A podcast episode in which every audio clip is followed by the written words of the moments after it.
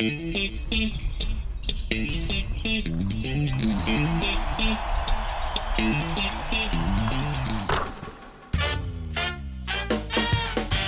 ホース三河がお届けするポッドキャストシーホースキャスト略してシーキャス。シーホース三河ホームコート MC の小林拓一郎です。この番組では選手やチーム関係者を迎えて毎回テーマに沿ってトークとは一味違うリアルカンバセーションをお届けします。今日のゲストはこの方自己紹介をお願いいたします。ナンバー3 柏木慎介です。いよろしくお願いします。きなりそういうふりですか？そういうふりです。よろしくお願いいたします。お願いします。今日は柏木選手ですけれども聞きたいこといっぱいあるんですが手元にも今ねこのね、はい、今までのキャリアをこうそうそうたるキャリアもういろんな賞も受賞されてますけどぶっちゃけこのねキャリア見てて思ったのが今現役の B リーガーの中で一番優勝してる選手じゃないですか。どうなんですかねだってこの JBL 優勝天皇杯優勝 NBL 優勝って優勝優勝優勝がこう続いているってところもあって、まあ、だからすごいこの優勝というものを知るガード選手だなっていうところを一つ僕は思ってるところなんですが今日はその柏木選手に改めてシーホースと柏木慎介っていうテーマでお話を伺っていきたいと思います。はい、まずは最初にシーホースに在籍していた時。そして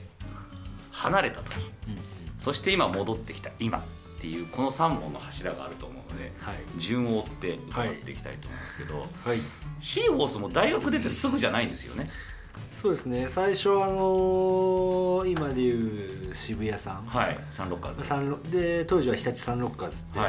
チームだったんですけど、まあ、そこに2年間いて、はい、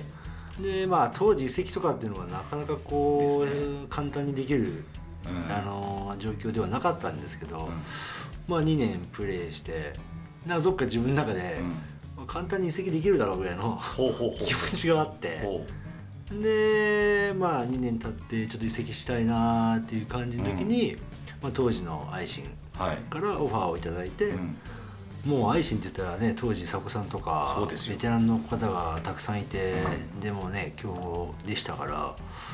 いやもうそそのチームから話がもらえただけですごく嬉しくてうん。行こうっていう気持ちで決めましたね。今名前出ましたけど佐古さんという、はい、まあ、もう日本のバスケット界のもうレジェンド・オブ・レジェンドが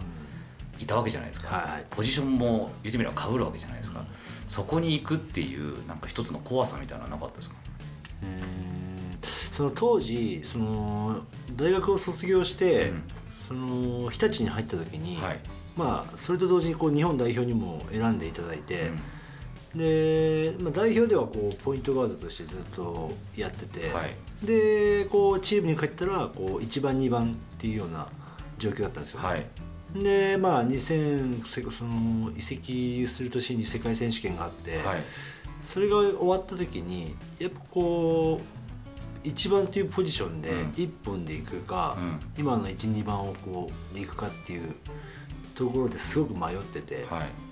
い、で、まあ、もちろんその当時の代表のジェリコヘッドコーチからも,、もう1番やれっていうアドバイスももらってて。うん。で自分の中でもやっぱ身長とか、はい、いろんなことを考えた時に長い目で見たらもう一番でやっていくしかないっていう、うん、まあ、ところででそのタイミングでその愛心から話をもらって、うん、でもう佐古さんは大学の先輩でもあるし、ね、もう日本でももう本当に僕が小さい頃から見てきた選手でもあったんで、はい、だからまあ試合には出たいっていう気持ちはあったんですけど、うん、まあでも逆に勉強しに行こうっていう気持ちが一番強くて。そっちなんだ。なんでそこがやっぱ一番大きかったですね。学べるんじゃないかってそうですねだからもうとりあえず愛心入って、うん、まあしばらくは勉強かなっていうところで、うん、まあ、それまでは本当自由にやらせてもらってなったんで、うん、だからまあ試合にこうどれだけ出れるかも分かんないし、まあ、佐古さんがいたんで、はい、あでもまあなんかこう得るものはたくさんあるだろうなっていうところで、移籍を決めましたね。実際に来てみてその、うん、まあはためで見てた佐古さんと、チーム内に入ってみる佐古さんの大きな違いってどんなとこでした？いやなんかな怖かったですけどね。やっぱり。存在が。普段はすごい優しいんですよ、うんうん。で大学の先輩後輩っていうところはい。ですごくこう気にもかけてもらってましたし、はい。ただやっぱこうバスケになった時に雰囲気っていうか一気に変わるっていうかチームの雰雰囲気もすごくこう閉まる締まるような感じだったんで、それが一番こう衝撃的だったっていうか、うそこはちょっと本当にこうびっくりしました。ねんそれはどういうところで違うんですか？態度声の出し方。うんもちろんそのなんかバスケットに対しての姿勢もそうですけど、うん。やっぱ考え方とか、うん。そういうところもそうだしそのなんだろうなチチーム全体に、例えば何かが足りない、うん。その選択肢がちょっと違うっていう時に、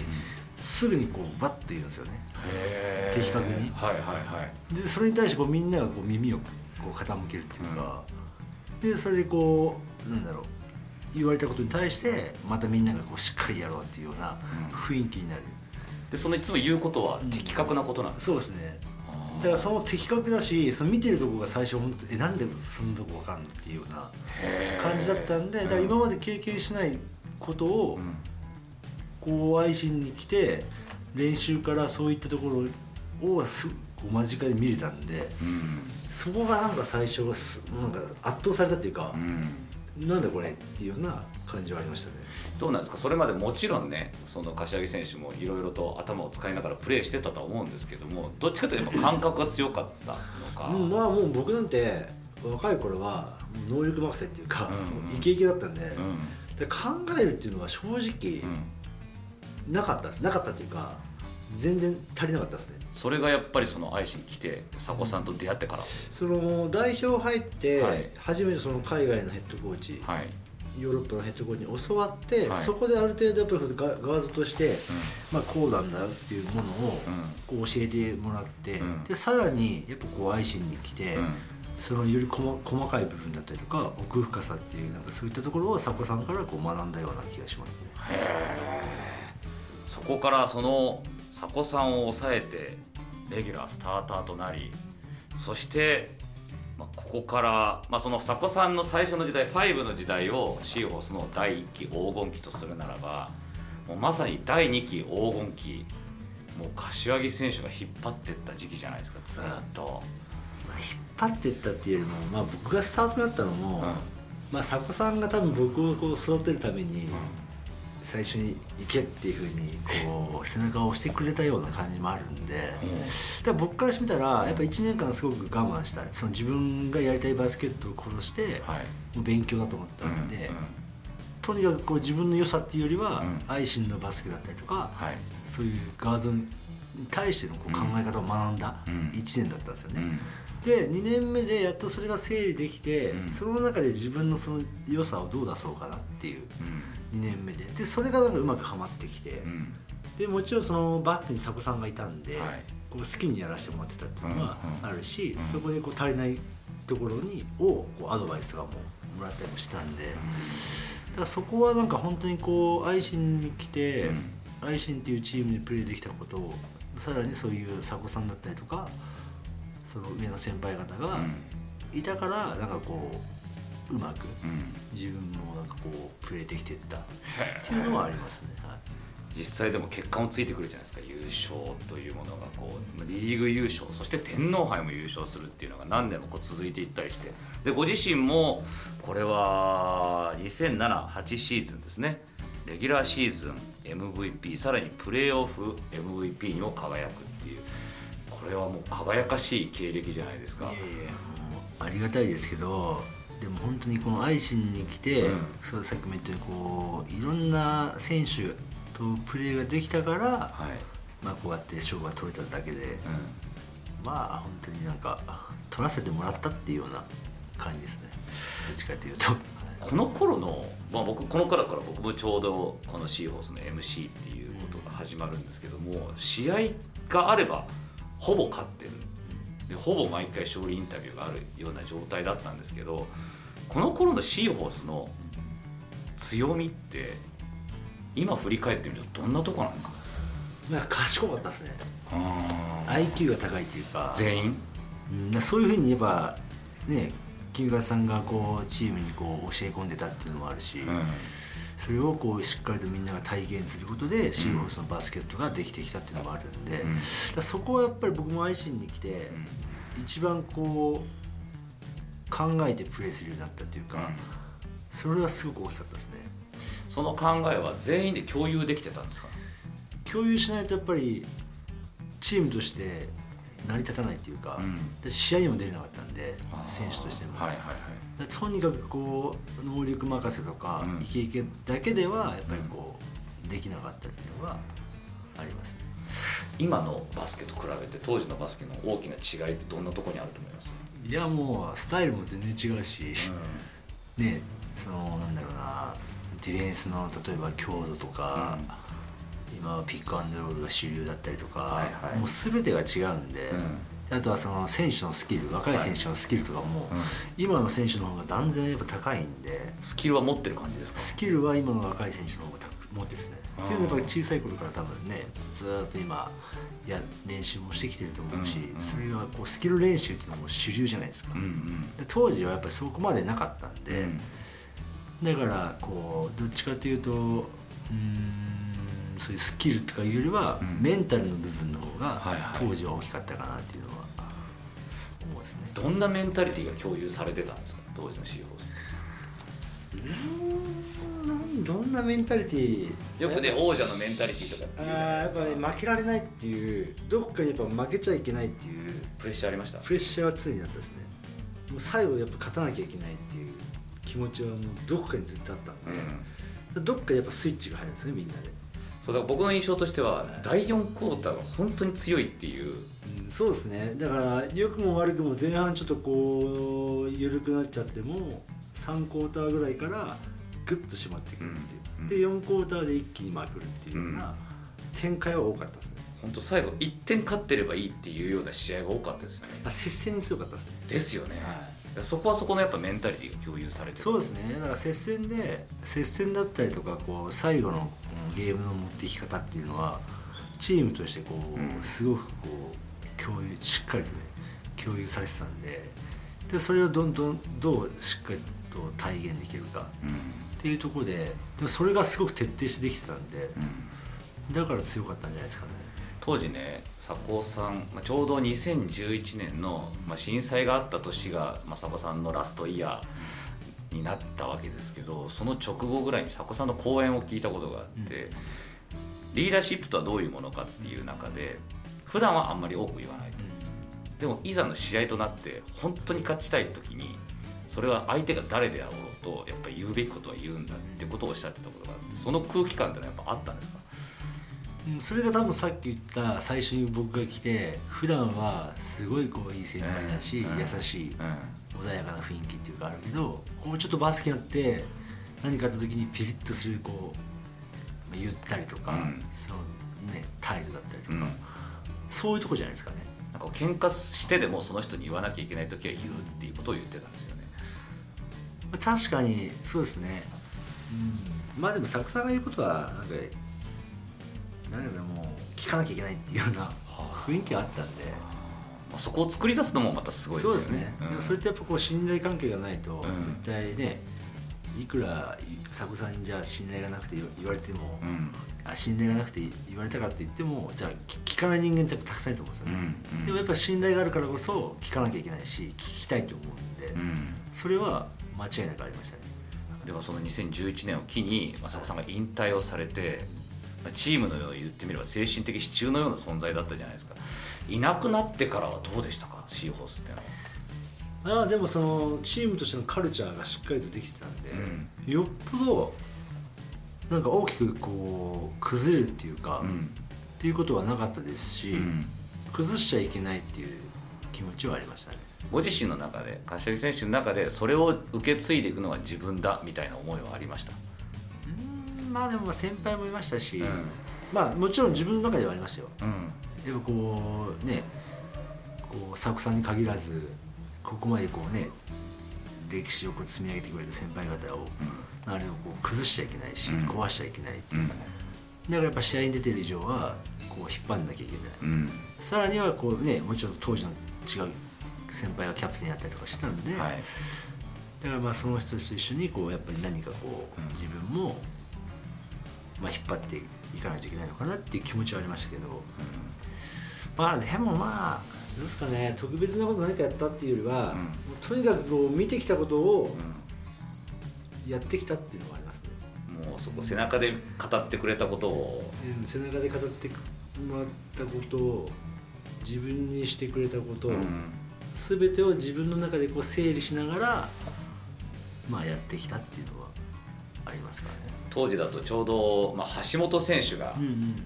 加入してきたじゃないですか、はい、で彼もやっぱり気持ちは誰よりも強い選手だったりしてそこはまあ見てる僕らとしてもこう佐古さんから柏木選手に受け継がれてる柏木選手から今度また橋本選手へっていうそういうようななんかこのイズムみたいなのバトンタッチを見てるような気はしたんですけど。まあでもねその時やっぱりねなんか難しさを感じましたよその今までは自分がこう教わる立場だったのが、はい、こう逆に下に教えるっていう時に、うん。うん、やっぱ龍馬をちゃんと育てなきゃいけない、うん、でそどうやってやったらいいかなとか、結構試行錯誤しましたよ。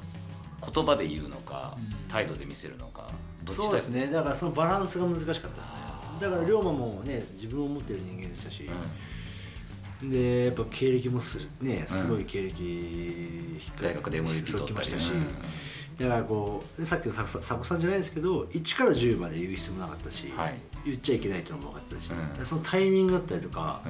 うん、どこまでこう言うべきかとか、うん、そういうのはすごく、まあ、考えてるというか、はい、考えてやりました。その後今度またね、まあ、金丸選手であり比江島選手というこれまたリーグを代表する選手たちもやってくるわけじゃないですか。そこをまとめ上げるのもまた大変じゃなかったですか？まあ、まとめ上げるって言ってもねみんな本当に一流の選手ですから、うん、なんかこうしっかりとやっぱ考え持ってるし、うんうん、ちょっとこう愛心のじゃあ例えばシーフォースの文化チームとしての文化はこうだよっていうのを、うん、まあ、理解していけば必然的にこう各々がしっかりと考えて、うん、その中で自分の良さを出そうというふうに、まあ多分やってたと思うんで、うん、何かこう特別なことっていうのが本当正直そこまでしてない気がしますけどでもやっぱこの黄金期っていうのはもうそれこそシーホースといえば柏木慎介 JR 桜木っていうこのもう2大プレーヤーだったっていう本当この印象も強いですけど JR 桜木選手とはどんなコミュニケーションを取ってました？ああ J とは本当にもうバスケの話ばっか結構しましたよ。うん、まあ、そのタイミングだったりとか、うん、タイミングどういうプレーをするこういう状況でボールが欲しいとか、うん、まあ、本当に細かい話は結構しましたね柏木選手から見て JR 選手ってどんな選手でした？いやもう大黒柱でしたね。うまいし賢いし、うん、とにかくすごかったですね。こんな選手日本にいていいのかなって最初思いましたけど。何でもできる感じ？何でもできるですね。あそこまでなんか、まあ、IQ が高いですね。そこが一番大きいかもしれないですね。もちろんそのねあのセンターで、ガードみたいなスキル持ってるんで、はいねもともとなんかポイントガードやってたって、ポイントガードやってたっていう話を聞いて、うん、まあ納得する部分もあったし、うん、ただなんせこのなんだろう IQ 仲間を生かすとか、うん、自分が取るこのタイミングで取んなきゃいけないとか駆け引きっていうのはすぐうまかったですねさっきこの IQ って言葉もいっぱい出てきますけど、やっぱこう君風ヘッドコーチの求めるバスケっていうのはすごく IQ も求められるものです考えてやんなきゃいけないですねやっぱね、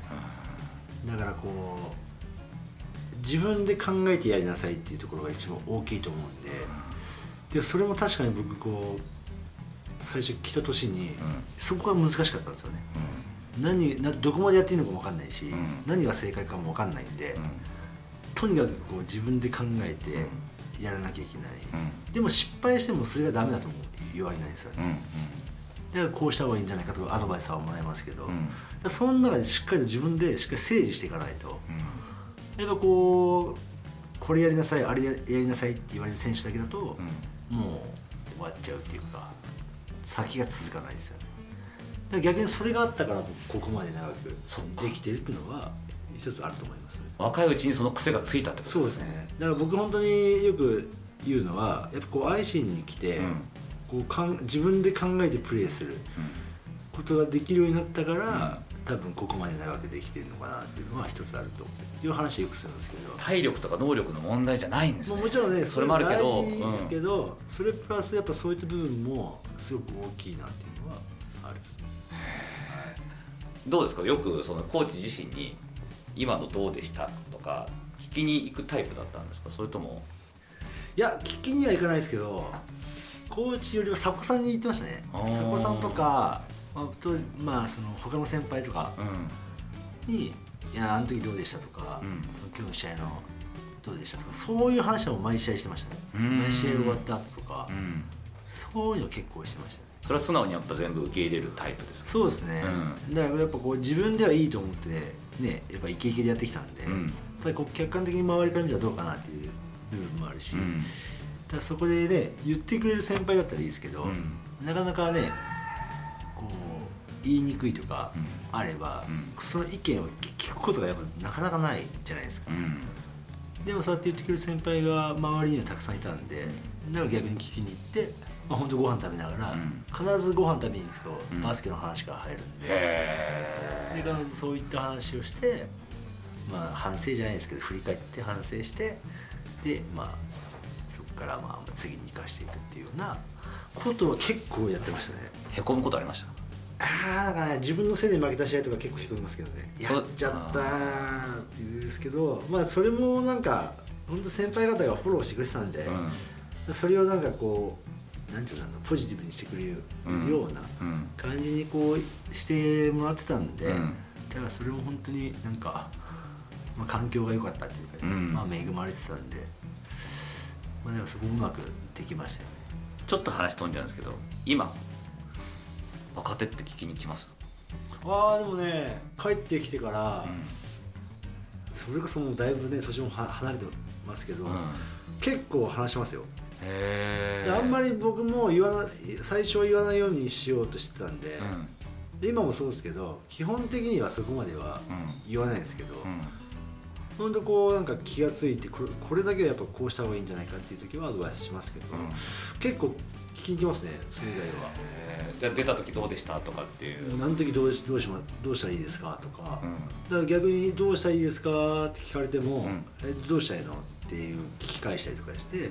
で向こうの、ね、意見を考えを聞いた上で、うん、じゃあそれもいいけどじゃあそういう時はこういう選択肢もあるんじゃないのとか。そういう感じで結構話すこと多いですねへえやっぱ受け継がれてきますねそうやってね。まあ年取ったなと思いますよ。そういう立場になったんだなっていうね。でちょっとじゃあまた少し戻って、はい、今度はシーホースを離れることになりました。これもなかなか苦渋の決断だったんじゃないですか。そうですね。もうここで終わると思ってたんで。ね引退も最初ね、ね、もうここでもう最初の才能数こそあれどそこからずっとシーホースでっていう。そうですね。移籍なんて考えたこともなかったんで、うん、そこはちょっと一番のこう自分の中で悩んだところですね。これが2017-18シーズンでまず名古屋に移籍。そうですね。どっかに行きたいっていうのなかったんですよ。どこのチームに行きたいっていうのは全くなかったはいはいはい、まあ、声がかかったところに、うん、だから僕その自分のバスケ人生で考えた時に当時にその移籍する2年前ぐらいにこう膝怪我して手術したんですよね、はいうん、まあその大した手術でもなかったんですけど、うん、まあ、それでちょっとこう回復まで時間がかかって、うん、これで終わるかなって思ったんですよ。ちょっともうそれはよぎったんですか、うん、まあこれでなんかもう終わっていくかなって。ただ回復してきて、うん、あまだプレーできるってなって、それプラスその B リーグができて、やっぱこう広がったっすよねやっぱね選択肢が、そこでまあこのままで終わるのか最後にちょっとこういろんなバスケを見て経験して、自分のセカンドキャリアに生かしていくのか、っていうところですごく悩んで、でやっぱり、うん、現役でやれる以上は、まあ、ちょっとプレーしたいなっていうところもあったし、まあ、動けるっていうのもあったんで、じゃあもうそこはちょっとこう移籍してみようかなっていう感じで決めましたね。ご家族の存在もでかかったんじゃないですかその時は。そうですね、まあ、家族は基本的になんかもう僕が好きにやってくれっていう感じなんでうん、で僕も聞かないんでやっぱ自分で決めたことを自分でもうこれに進むっていう感じなんで、うん、もちろん相談はしますけど、だからどっかでもう移籍するっていう気持ちがあったと思うんで、うん、でも多分何言われても,、もうそっち行くっていう感じだったと思うんですよねやっぱり、はいはい、だからもう家族は好きにしてじゃないですけど、もう自分で決めてくれっていうような感じではありましたね。で名古屋に行きそしてその後新潟へということでまた新潟では大学の時の先輩の五十嵐選手と一緒にプレーするっていういろんなこともありましたけどもその外から見たシーホースです今度は。ちょっと聞きたいのは。最初だから初めて名古屋に行って初めてその外からシーホースを見て、うん、あシーホースってこういうチームなんだっていうなんかそれが聞きたいですこういうチームなんだっていうのがどういうふうにね、強いチームだなと思いましたよ。名古屋に行った時は。いやこのチームやっぱ強いなと思ったし逆に名古屋もメンバーがいて、はい、能力のある選手が揃ってて、うん、このチームも強いはずなんだよなって思いながら、うん、でもやっぱどうしても比べちゃうんですよね、うんうんうん、シーフォースとシーホースにいた時にやってきたことと、うん、そのな名古屋だったりとか、比べちゃうんだけどやっぱここは足りないよねとか、これやんないからやっぱ勝てないんだよねとか、そういうのやっぱりすごいありましたね。だからシーホースの試合もなんだかんだ毎毎回見てましたし、やっぱ強えなと思ったし、まあ、名古屋にいた時はもうそういう気持ちでしかなかったですね、ただうん新潟に行ってから、はい、新潟に行った1年目から、うん、まあ、シーホスっていうよりはまず自分たちのそのチーム、はい、あこうこのチームこうしたら強いんだろうなっていう感じで入って、はい、ちょろちょろちょろちょろこういじってって、うん、それがうまくはまって、うん、中君もね優勝しましたもんね。で、ね、当時そこでちょっとシーホスもメンバーが移籍したりとかして、そうですね。ちょっと苦しい時期だったじゃないですか、はい、だからそこでやっぱりちょっとこうなんていうのもったいないなっていう感じがあったですね。っていうのも若くていい選手もいるし、うん、こうこれまでの伝統がある中でなかなか結果がついてこないし、うん、で見ててもなんであそこでこれやんないんだろうとか今まではシーホスやってたよなとかそれやんないからちょっとこう勝てないんじゃないかなとか、うん、そういうのがやっぱあったですね。どうでしょう？だからまあその時は、まあ、相手チーム敵チームにいながらもちょっともどかしい気持ちもああありましたありましたありました。やっぱ寂しさ寂しかったですね。そのなんか強いっていうイメージがやっぱあるじゃないですか、はい、でそれがちょっとこうね落ちてってるチームを見ていやなんか寂しいな。強くあってほしいっていう。そうですね。やっぱそのイメージいてほしかった。イメージがあったんで、うん、そうあってほしかったですね。確かだからその新潟が中区優勝した年がシーホースが何年かぶりにプレーオフ逃した時なんですよね、でも敵チームだから、うん、うん、してやったっていう感じ。その強いチームを倒して自分たちが勝ったっていうのもあったんで、うん、まあ、そこはすごくやったっていう気持ちもあったし、うん、でもちょっとこう残念っていうか、寂しさもあったですね。いやでもその後このガードナー選手がまあシーホースに移籍することになり、その翌年に今度は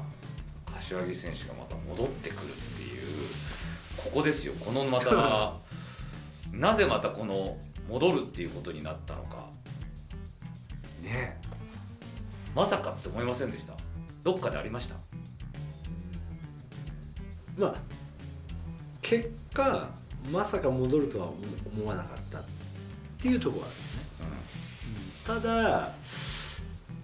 なんかこう名古屋に行った時もそうですし新潟に行った時もそうですそうですけどこうなんかこう次どうしたいっていうのはもう全くなかったんですよ、はい、名古屋じゃあもう移籍しようって決めた時も、うん、じゃあ新潟に行こうっていうのもなかったし、うん、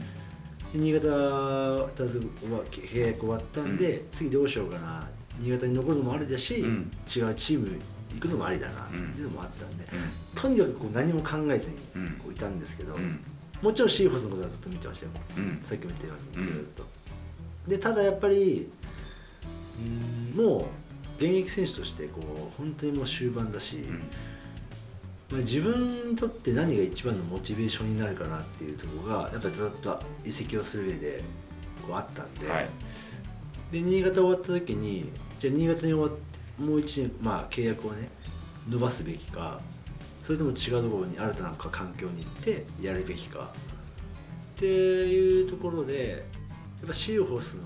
話をもらってでまあイメージしやすかったというか結構移籍する時こうイメージしやすいんですよね。そのチームがこういうチームだしこれを改善したらちょっと変わるんだろうなとか。でシューホースもそうだったんですよ、まあ、もちろんそれ今までやってたっていうのもあるしだから今こんだけ若い選手がいて、うん、スタイルが変わっていく中で、うん、こういうのを変えていったら絶対また強くなるんだろうなっていう、うん、で君和さんとこう話をしてもまあこれだったらなんかこう自分が戻ってもなんか手伝いできるなとか、そういうところがすごくあったんで、であとはやっぱ戻る選手が今までいなかったんで、そこが最最後のなんか悩みどころっていうか俺戻っていいのかなっていう。悩みましたあ悩みましたね。悩んだしそこはエージェントと本当に最後の最後まで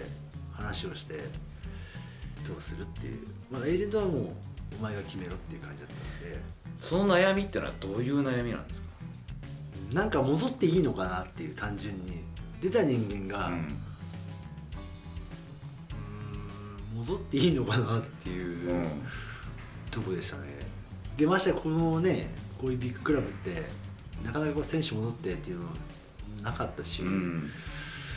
そういうのってありなのかなまあもちろん他のスポーツとかでは結構ある,、あるじゃないですか、はい、だからまあそれって普通なんだろうな普通なんだろうなっていうところもあるし、うん、逆にありがたい話なんだろうなっていう、うん、それが自分に来た時にありがたいなと思った最初やっぱり、でもいいのかなっていう。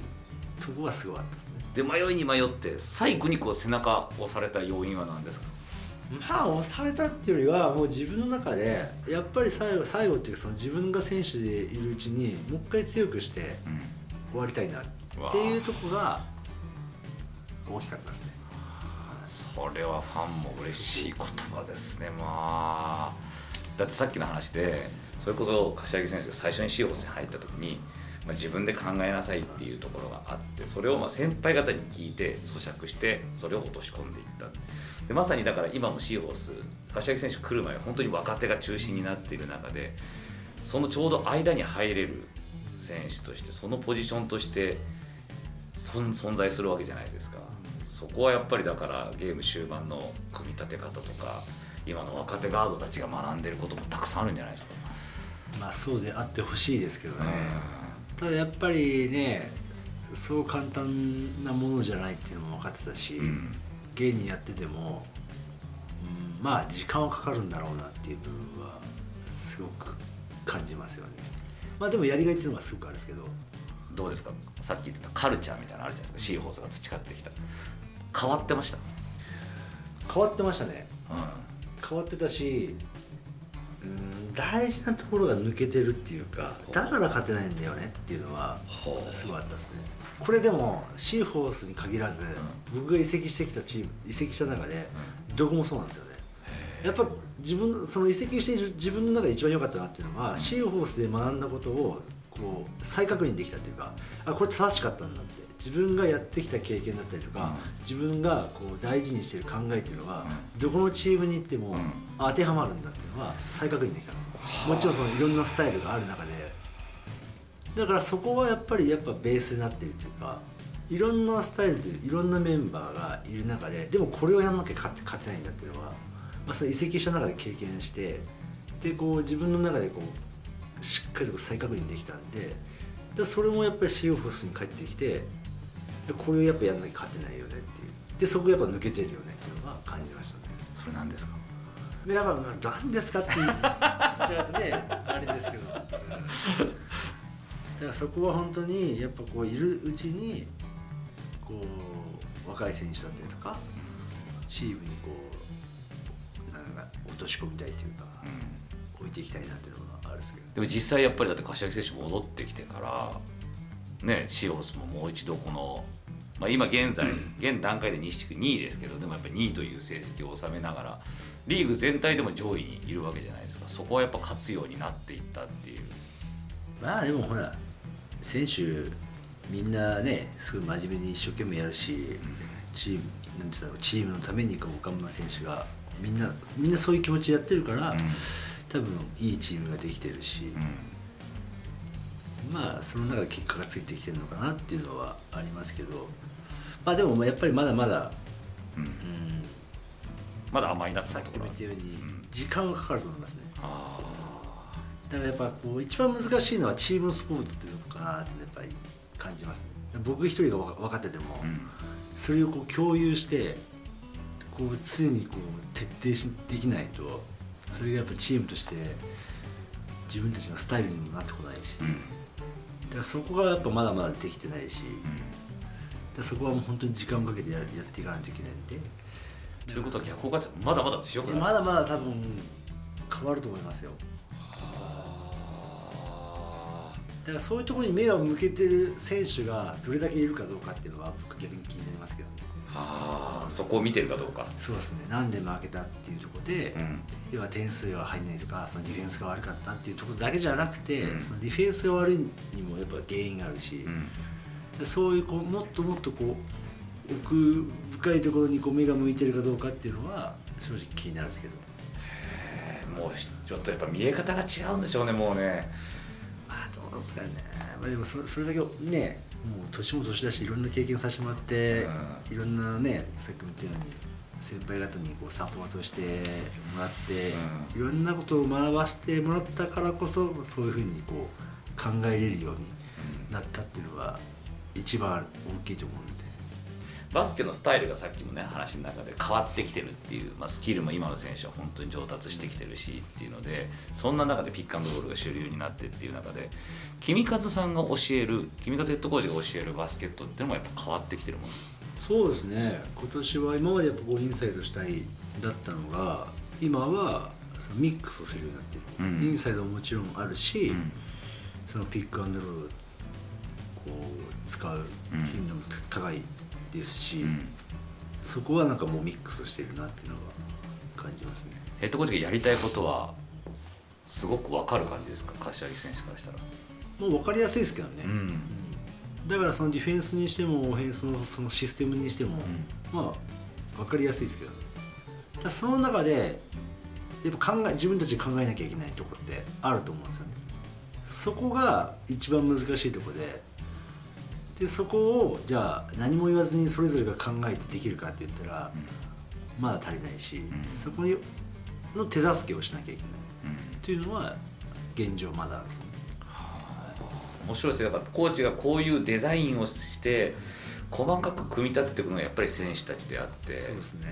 そこは現場で考えなきゃいけないことがたくさん出てくるってことなんですね。だからそのディフェンスのシステムとかにしてもこうやっぱねさっき言ったように言われたことを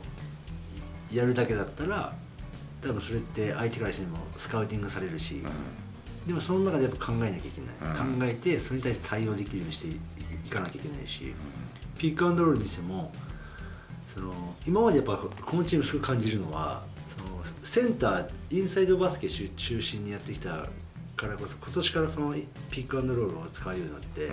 そのなんかこうまだうまく使えてないなっていうのがすごく感じですよ、はい、で僕逆逆に移籍したことで名古屋も新潟もピックアンドロールが主体だったんで、うん、そこでいろんな経験できたんですよ逆に。だからそれが僕は大きかったんです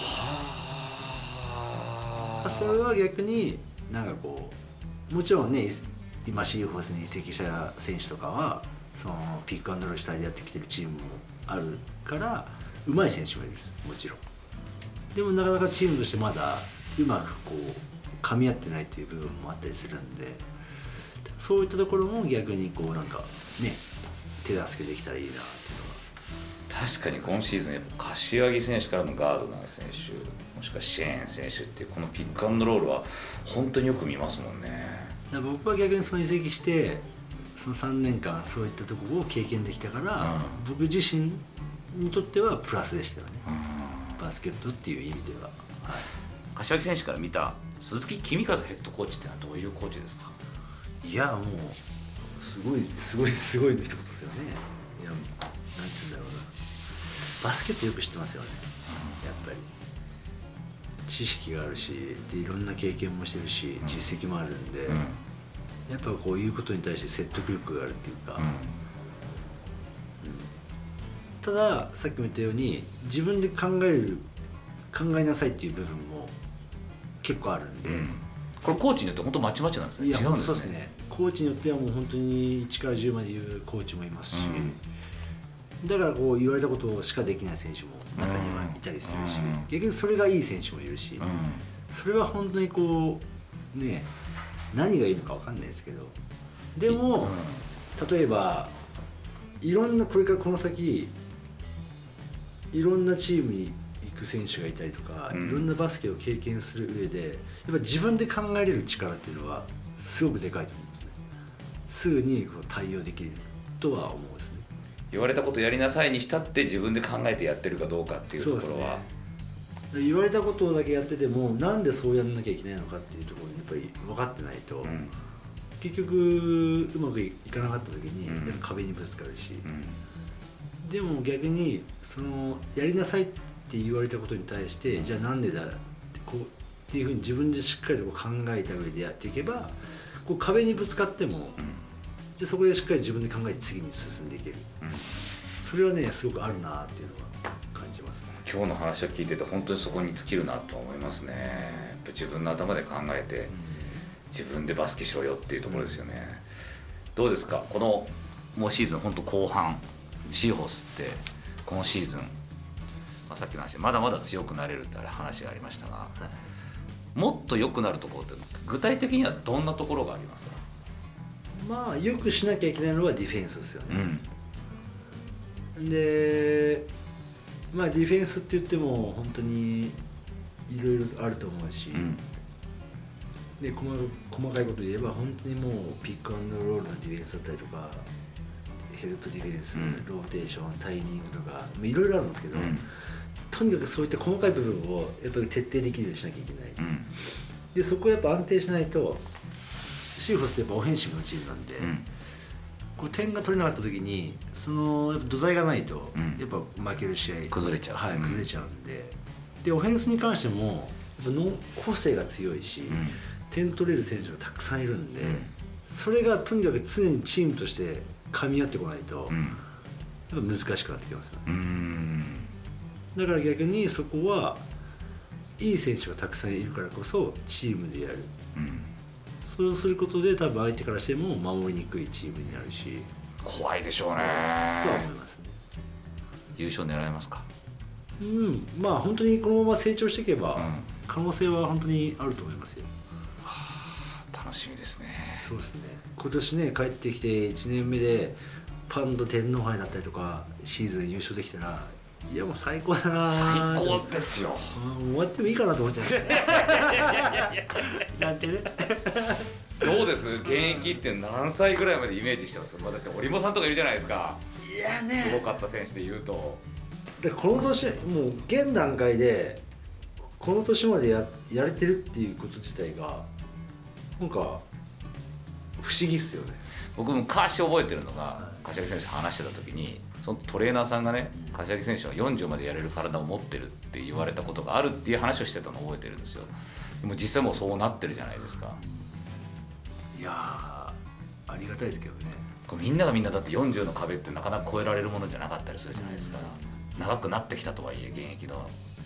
期間っていうものだからそのなんかなんか分かんないですけどちょっとラッキーな部分もあるのかなっていうその B リーグになってこうやってプレイヤーとしていられる、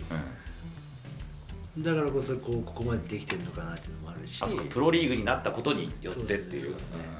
でもちろん自分もねできるだけ長くやりたいっていう気持ちがあるからこそいろんな準備もするし、いろんなこうことをねやっぱりやってきましたけどまあそれが結果としてここまでできてる、っていうのはなんかすごく、うん、自分としてももうなんだろうな。しっかりやってきてよかったなっていうのもあるし、うん、まだまだやっていきたいなっていう気持ちにもさせられてるし。だからなんか欲がなくなったらもう本当に終わりかなっていうのは。だって相当そうねだって勝ちたいってやっぱ欲でみんな戦ってるからそれがないとなかなか自分のモチベーションを保てるっていうのも難しいじゃないですか。そうですね。だから僕そうだから体っていうよりもよくこういろんなスポーツでもこうモチベーション気持ちをこう持っていくのが難しいっていうじゃないですか、はい、僕も本当それそうだなって思うんですけど年取ってくるとこう体の準備とかこうまだまだできるなとかそういうとこあるんですけど気持ちがどうしてもなんかついてこない。っていうのは正直やっぱあったりするんですよね。でもじゃあそのモチベーションをどこに持っていくかっていうところでだから個人の結果っていうよりはやっぱチームを勝ちたいとか、チームを優勝させたいとか、そのチームをこうなんか強くしていきたいとか、そういうとこにこう自分のこうモチベーションがあって、それがある限りなんかできるのかなってあとはもちろん体とかもねあるんですけど、うん、そこのメンタルの部分っていうのは一番なんか大きいなっていう。いやまだまだ活躍する姿を見たいですし優勝してほしいです。いや頑張りたいですね期待します。ありがとうございます。ありがとうございました。今日は柏木選手にシーホースというのチームを語っていただきました、えー、ご感想やメッセージは概要欄のお便りフォームかツイッターで「ハッシュタグ #C キャス」をつけてツイートしていただけると嬉しいです。ここまでの相手小林拓一郎と柏木慎介でした。どうもありがとうございました。ありがとうございました